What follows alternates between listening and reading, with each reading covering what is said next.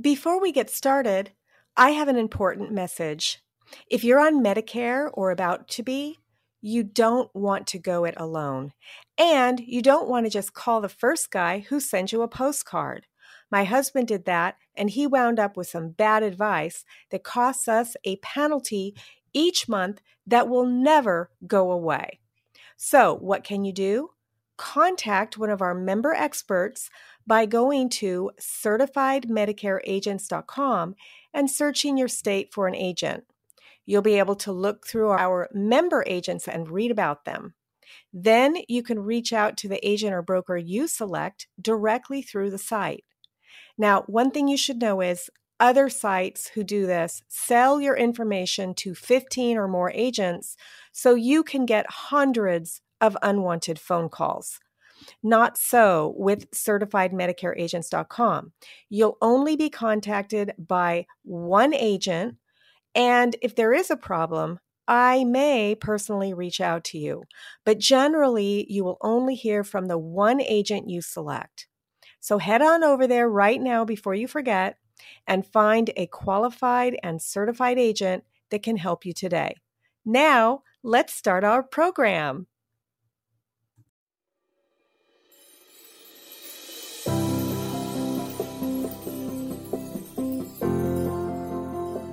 Welcome back to the Rock Your Retirement Show. I'm your host, Kathy Klein, and today we have Tae Kim in this series from the Sandwich Generation. Now, if you listened last week, you know that Tae is coming from the perspective of a 30 something who has small children. Most of my listeners are probably on the other end of that. You're probably in the grandparents section. So if you are living or want to consider living in a multi generational household, you must listen to this series. If you didn't listen to last week's show, you might want to head on over there and listen to it first. In last week's episode, we spoke about what the sandwich generation is and what issues you might face if you are a 30 something and you're taking care of both your parents and your own children. But we also looked at it from the perspective of the grandparent, the people who listen to this show, what could you expect if you wound up moving in with your children? It can help you and your children save money, and so you can both have a better life. Today, we're going to be talking about six lessons for the sandwich generation. Next week, we'll talk about the pros and cons of multi generational living. And in the fourth episode, we'll discuss tips for living in a multi generational household. This includes things like planning ahead and organizing shared expenses. So, if you are considering moving in with your children, or if you know someone who's having financial challenges, then this series is for you. My guest today is a blogger who writes about finances and also being in the sandwich generation. Tae and his wife cohabitate with his aging parents while raising their own small children and building their careers. But before we start, I wanted to tell you that this episode is brought to you by the Medicare Quick step by step guide for signing up for Medicare. This step by step guide is absolutely free and will help you easily make the transition into Medicare. Get it free at medicarequick.com slash checklist. Tae, thank you so much for coming back. And let's talk now about the article that we're discussing, which is called The Six Lessons for the Sandwich Generation. And I do know that you could probably have written this this article and I've got mm-hmm. it pulled up on my screen right now. The listener, we're testing a program that allows Tae and I to to view the same thing at the same time, so we can talk about the article. Um, one of the things that it says in the very beginning is that you and your parents should talk about money. Is this something that you and your parents have done? Not exactly, but we are aware of each other's finances. I think the importance of what the article is talking about is you want to have as much information as possible on both ends. So the way my wife and I started uh, living together with my parents, as we referred to in the last episode, was uh, a good part of it was finances. So my wife and I, we live in um, Orange County, Southern California, where housing housing is very expensive. My wife and I were typical millennial, where we are. We started off our marriage um, about eight years ago with hundred and five thousand dollars in student loans. Wow, hundred and five thousand dollars. That's incredible. Yeah, not the smartest decision. It was. It's a funny story where um, my wife and I, when we were engaged, I remember my wife. She wanted to have this serious conversation, and she was like, "You know, I have to tell you something." And I was like, "Oh, like what is it?" Um, and I was like, it was super serious. I was like, "Oh my goodness! Like, do you have you been married before? Do you have a kid somewhere?" And she says, "I have fifteen thousand dollars in student loans." And then you. And, and I had ninety thousand. So I was. I, I responded back. I was like, "Haha, don't worry, honey." I have 90,000. I see you're 15. I counted that with my 90. Tae, were you concerned that if she was so concerned about 15,000 that she might not want to marry you since you had 90,000? She already said yes at that moment. it was after we got engaged. so she couldn't take the engagement back. That's it. Once she yeah, said she, yes. She, she, she, could have, but thankfully she didn't. Thankfully, uh, she she committed to um, the the burden that I was bringing to the marriage. Now but, you have uh, a great story about what you did after you got married. You you are a follower of somebody who helps people get out of debt. Do you want to tell that story? Yes, yes. So thankfully, right after we got married, uh, we went to a Dave Ramsey conference here in California. He came out to Long Beach, California, and prior to going his, to his conference, I think I had a very a very skewed perspective about money. My family came from Korea when I was eight years old. So, uh, with a lot of immigrant families, money management wasn't something that we discussed the, in the house. Um, money was always tight, and we knew that. But from my parents' perspective, their advice to be successful was go to college, you know, study hard, go to college, get a good job, and you know, good luck after that.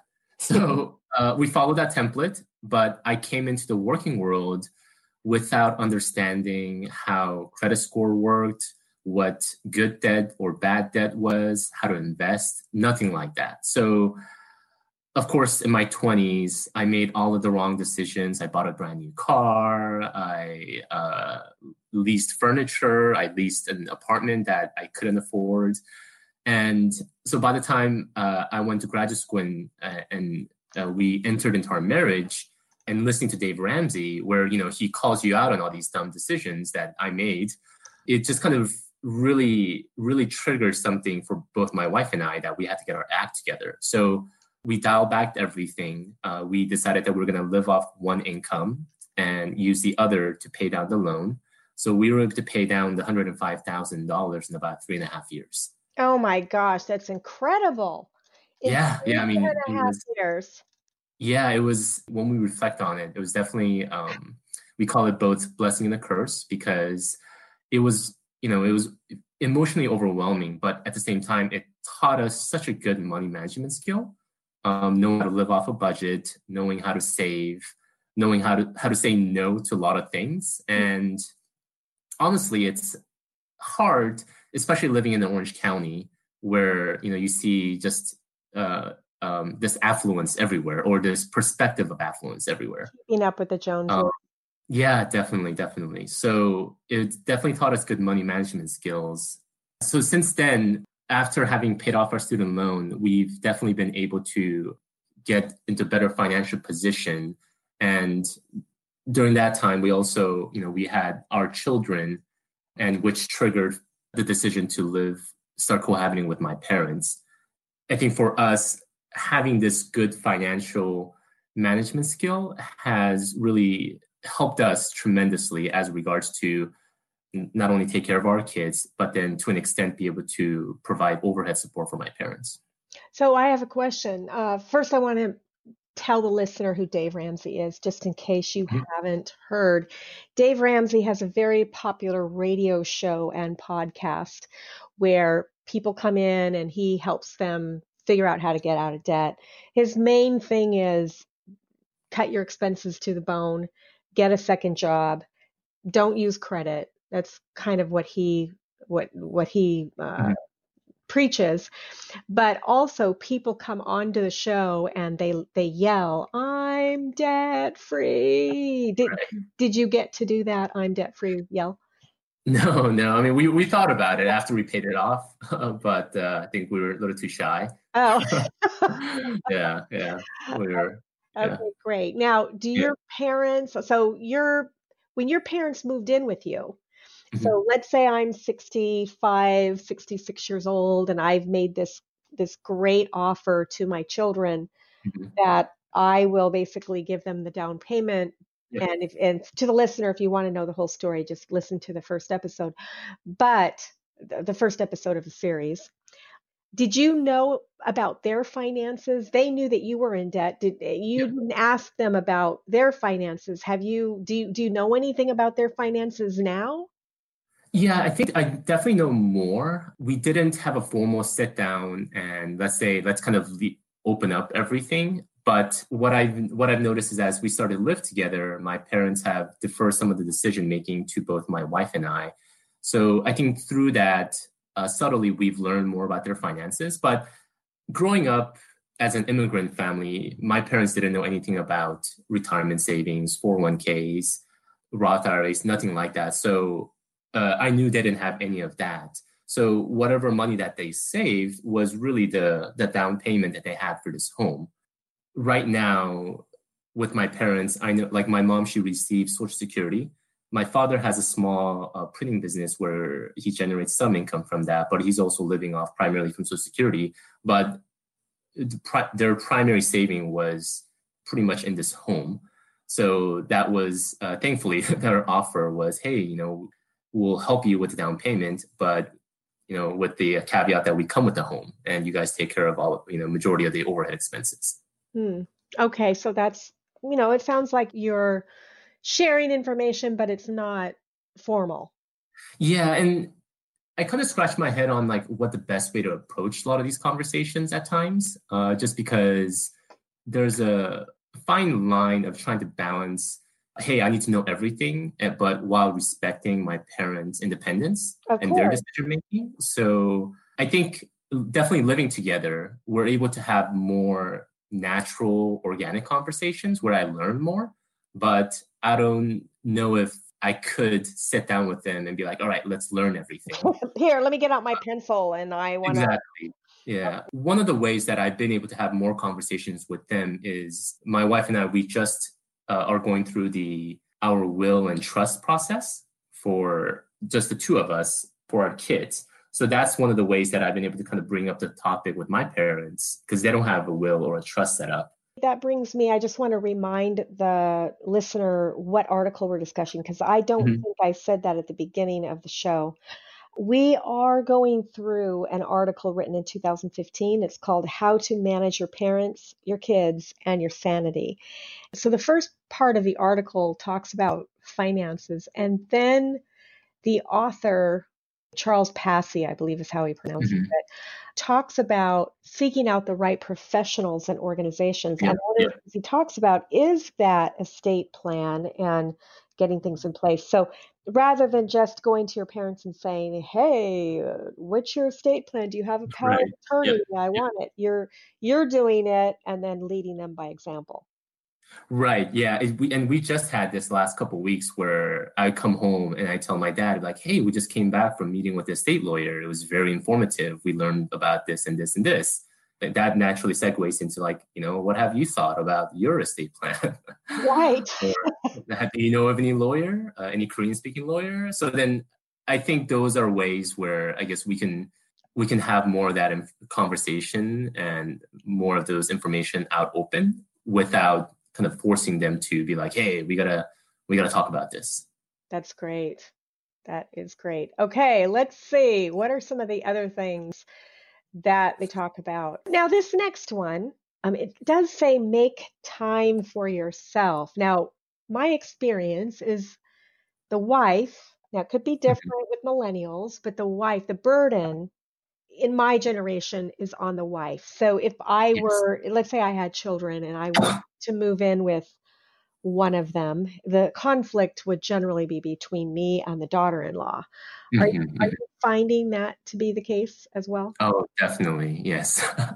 so it's, it's it's funny whenever I mean it's been six years, and both my wife and I, when we are able to kind of reflect upon what's happened, we're able to wisely say, oh, like you know we've grown a lot, but there's a lot of times where I come home and I could just see it in my wife's eyes, like, oh no, like what happened between you and mom? and it's you know the, it's like oh the the kitchen knife is wasn't you know like I placed it here. How come your mom always moves it over here? It seems like, like oh. your your wife is always bringing up this knife situation. it's the knife. It's the ladle. It's, it's it's it's you know there's always something, but it's I think that's the kitchen. Yeah, it's it's definitely where the kitchen. I think we joke around how it's like the battleground mm-hmm. because we have one kitchen and it's a commingling space. It's u- utilized by a lot of people. It's been a challenge. Do you have a solution for the kitchen, or is it still a work in progress? It's a work in progress, and we have some agreements that we come with uh, my mom as regards to, for example, in the refrigerator, we would say, okay these two top sections, like, don't, please don't put anything here. This is for us. So then my wife knows that if she bought something from the grocery store, she always knows those are in those two sections. Mm-hmm. And then, you know, we have to keep reinforcing it, even though like my parents would be like, okay, okay, I get it. But, you know, we have to keep reinforcing it. So I think what's helped out was just having different sections around the house that are identified as, you know, these are our areas mm-hmm. or are your areas or and in the shared areas kind of identifying what are the subsections in which you know this is where we want to keep ours and this is where you keep your items so those agreements have definitely helped out but are there agreements the, regarding the children how they're being raised has there been any arguments yes. because you did bring in your parents finan- for financial reasons but it turned mm-hmm. out that they're now also helping to co-raise your children? Are there yes. have there been disagreements about children aren't allowed this, and then the grandparents give them that, or for whatever reason?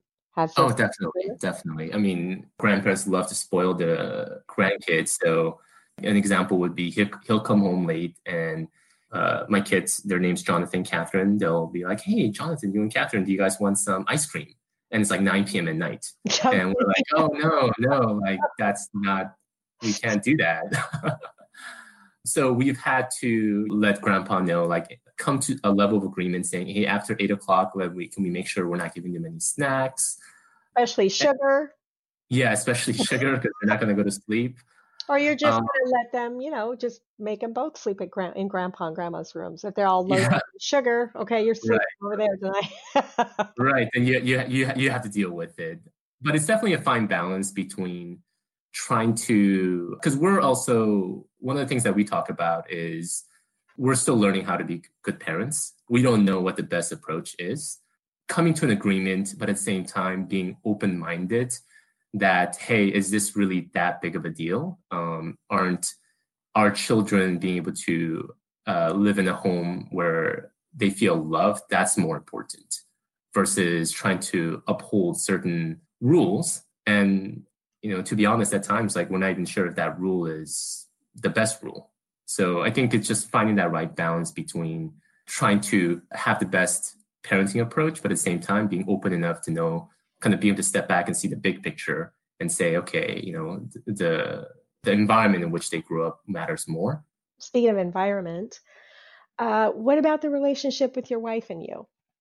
How has that changed? I mean, obviously relationships change when there's children, but what about when there's mm-hmm. children and parents in the home? Do yeah. you do you have a lock on your bedroom door? How how do you deal with that? Yeah, so we do have uh, our our bedroom door does lock. so thankfully, we the house that we we live at it's four bedrooms. The rooms are spaced out enough where we're not right next to each other. So there's two rooms on the one side of the house and two rooms in the other. So my parents use the two room on one side of the house and we have the two room in the other. So there's there's a physical distance between the two, and we kind of we know to not if we ha- we're going to enter into their space, we knock. We let them know that this is not our space. Um, this is not like a kitchen where we can go in anytime. So coming to that ar- arrangement, coming to that agreement of knowing like what's private space and what's shared space, that was very important. Oh, that's good. And it's it's good that it, it seems to be working. Yeah, yeah. I mean, I, I think once again, I, I referred to the the kitchen earlier, the shared space battleground. There's no perfect agreement. Um, I think we try to come to an agreement that works for both of us. Maybe building a little kitchenette in that second room uh, in the parents' area might be a good a good way to deal with that. yeah, yeah. I mean, we've we've definitely we've definitely thought about it. We have a lot of discussions as regards to like the finances. Like, oh, it'd be great if they had this in their area, like you know, separate kitchenette. Do we want to invest the ten thousand dollars there, or do we want to save that so we can have the flexibility down the line? So those are the trade-off discussions that we have. Well, if it's only ten thousand uh, dollars, I think that would be a bargain.